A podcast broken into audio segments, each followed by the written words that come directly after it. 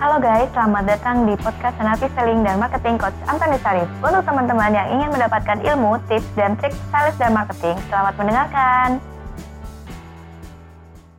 Halo sahabat sales di mana pun Anda berada, jumpa lagi dengan saya Namilani dan saat ini sudah ada bersama dengan saya Coach Antonis Arif. Halo Coach. Halo. Wah, sehat ya Coach? Amin. Lagi sibuk nih kayaknya Coach. Iya, ini juga sambil lari-lari. Makanya tadi video kedua kami lari ke atas karena ada challenge, makanya saya ambil dulu Wah, sebentar. lagi ada pelatihan ya Coach ya? Iya, yes, kebetulan dapat satu project uh, di beberapa project kami dapat beberapa project yang dipercaya oleh beberapa company khususnya berkaitan negosiasi dapat 4 batch. Jadi Wow. kalau perusahaannya belum ikut pelatihan negosiasi mungkin boleh Nah, menang kita penting ini ya, negotiation Yoi, ya. Itu bagian negosiasi. dari selling juga itu ya. Coach? Bisa bilang bagian selling karena yang pelatihan tersebut eh, yang datang bukan sales sih, Hmm. lebih tepatnya. Jadi eh, bisa kita katakan adalah BOD minus one. Hmm. BOD minus one berarti levelnya adalah direktur yang grup-grup kecil dan termasuk GM. Hmm, namun mereka mempromosikan produk mereka ya dan Mereka bukan mempromosikan, tapi tepatnya bagaimana cara bernegosiasi. Nah, Yes. menegosiasikan produknya Yes, gitu ya. yes, yes. Bukan menegosiasikan produknya apa yang diterima. bukan bukan menegosiasikan ke- tergantung dari divisi masing-masing bu.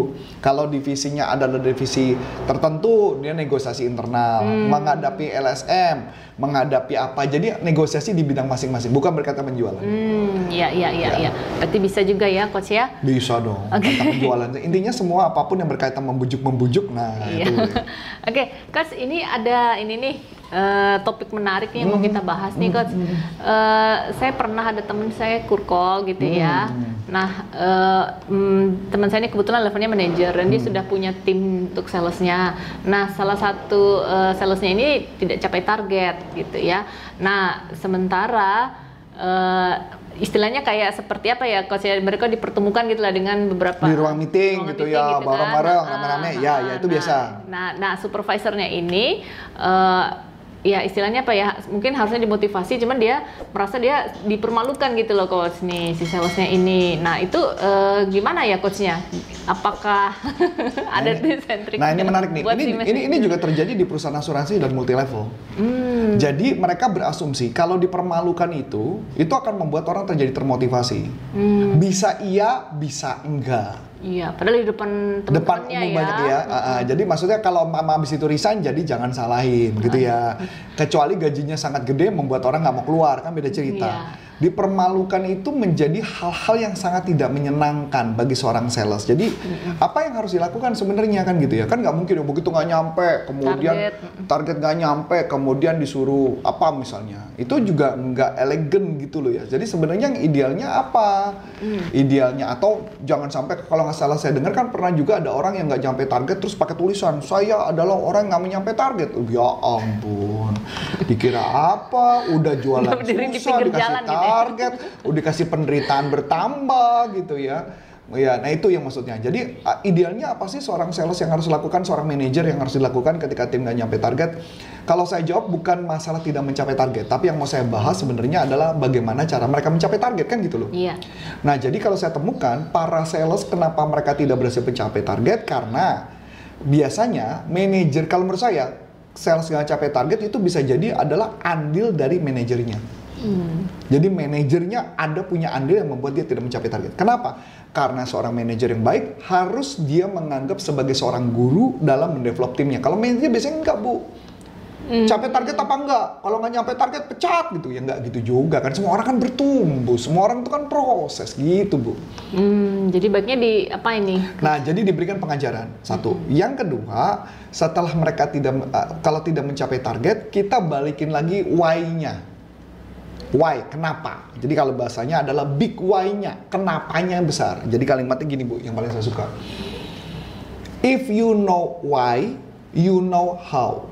Jika kamu tahu alasannya kenapa, caranya pasti kamu bisa. Orang nggak mencapai target bisa jadi apinya udah habis bu. hmm, ya Api semangat yang kurang. Berarti apa yang harus dilakukan? diisi Diisi, dibangkitkan, dinyalakan, dibakar. Bukan dipermalukan. Dipermalukan apinya padam bu. Iya nggak? Nah jadi dicari lagi apa big why-nya. Jadi cara mencari big why gimana? Gampang, kita tanya. Kenapa sih kamu mau menjadi sales? Kenapa sih kamu mau mencapai target? Nah, biasanya yang gagal adalah mereka nggak tahu kenapa harus mencapai target. Kenapa dia harus? Dia nggak tahu, makanya wajar itu gagal. Hmm. Nah, jadi itu yang dilakukan. Nah, jadi kalau dia tahu alasannya kenapa, dia pasti ngejar. Nggak tahu kenapa tuh nanti ada caranya saja. Kalau buat saya gampang sederhana. Begitu saya ngeliat tim saya, kok angkanya kok kayaknya nih nggak nyampe target nih kelihatannya. Kalau nggak nyampe target, tapi saya lakukan, saya bedah. Ini saya lihat, pertama apa yang saya lihat, mungkinkah copywriting kah kalau berkaitan dengan iklan? Mungkinkah cara dia menggarap customernya kah? Atau mungkin cara apa? Itu yang perlu saya pelajari, Bu. Apa bagian-bagian yang membuat dia tidak mencapai target? Hmm, berarti pada saat meeting seperti itu baiknya memang te- eh, diskusi ya. Jadi bukan Diskusi. harus hanya menjatuhkan Eh, Dan bukan hanya diskusi, gitu mungkin ya. mencari memberikan contoh. ya memberikan contoh, mencari mungkin solusi gitu betul ya. karena sales-sales baru kadang-kadang dia nggak tahu bagaimana cara nelfon gimana cara ngomong dia nggak tahu justru dengan cara ini dibantu biar mereka ngelihat oh ini loh caranya oh gitu caranya jadi lebih gampang untuk mencapai target gitu Hmm. Nah, ini seperti mirip dengan program yang pernah kita eh, adakan ya coach ya kelas publik ya, sales coaching program ya. ya sales coaching program kita punya Hmm. Boleh tahu nih coach ya, itu eh, tentang program ini ya coach ya. Iya kalau di sahabat sales coaching program Oh. itu kami menemukan para sales itu kenapa gagal karena ada faktor yang pertama adalah faktor berkaitan mindset. Sebelum Anda lanjut nonton video ini, silakan Anda subscribe, like, dan share kepada teman-teman Anda sehingga channel ini bisa bertumbuh. Mindset apa? Mindset kepada customer, yaitu adalah dia tidak percaya bahwa customer akan membeli. Yang kedua adalah mindset berkaitan dirinya sendiri, bahwa dia nggak percaya bahwa dirinya bisa jadi sales. Tiga adalah mindset tentang perusahaan, dia nggak meyakini perusahaannya bisa jual eh, pro- produknya bagus. Yang keempat, mindset kepada cu- customer tadi udah ya. Sudah. Udah, ya berarti udah semua tuh. Jadi mindset itulah yang menyebabkan kenapa ah, orang itu mau beli atau nggak beli. Yang kedua, baru kami menemukan problem berikutnya adalah di kompetensi. Nah, ketika problem di kompetensi, tugas kami adalah mendevelop kompetensi yang mereka. Memang kita punya checklist, Ibu. Jadi kita tahu nih kalau sales ini gagal kenapa. Jadi ada checklistnya, tinggal di checklist, nanti bisa gampang tuh, Bu. Untuk mencapai targetnya jadi lebih mudah. Kelihatan hasil caranya. Nah, oke, sahabat sales terutama eh, sahabat sales yang mempunyai tim eh, sales gitu ya, nggak usah buru-buru kita ini ngejudge eh, tim kita gitu ya. Nah, mungkin bisa ya kalau kita ada eh, info tentang pelatihan sales coaching program ini ya, coachnya ada lagi kayaknya tahun depan ya. Dan, dan ada lagi Bu, sebenarnya ada pelatihan berkaitan dengan sales manager, becoming a great sales manager. Karena eh, itu yang saya temukan banyak kan gagalan mereka adalah mereka nggak bisa develop sih. Jadi becoming a, be a great sales manager juga one of them yang memastikan mereka untuk mencapai target, cara ngejarnya. Berarti strateginya ya. Betul, kebanyakan sales cuman udah maju aja, maju perang, maju perang, maju perang. Ntar kalau mati gimana anak buahnya kan gitu loh. Hmm, Nah, oke, sahabat sales, berarti eh, kita bisa diskusi dulu gitu ya dengan tim kita sebelum kita em, menjudge mereka, kemudian kita cari solusi. Seperti yang tadi dibilang sama Coach Arif ada tiga hal gitu ya Coach ya. Hmm. Tiga hal bagaimana kita mengetahui customer kita, kemudian bagaimana kita Eh, mengetahui eh, bukan mengetahui, mindset terhadap oh customer, mindset terhadap customer kita, mindset terhadap produk, mindset terhadap produk kita dan mindset terhadap kor- corporate-nya. terhadap Oh, corporate. sama satu lagi bu, mindset terhadap diri sendiri. Oh. Dia percaya nggak dirinya bisa jualan. Kadang-kadang mindset diri sendiri nggak deh, gue kayaknya nggak mau jadi sales, gue mending jadi admin deh, gitu loh. Hmm. Jadi gimana dia mau istilah saya embrace apa ya? Embrace tuh menerima diri bahwa ya saya sales gitu. Nah itu yang banyak kan nggak mau. Ya. Bukan hanya sekedar sales biasa aja ya. Bukan sekedar sales biasa. biasa-biasa aja, tapi sales yang yang memang bahwa saya sales, saya memang memutuskan menjadi sales, tapi bukan sales.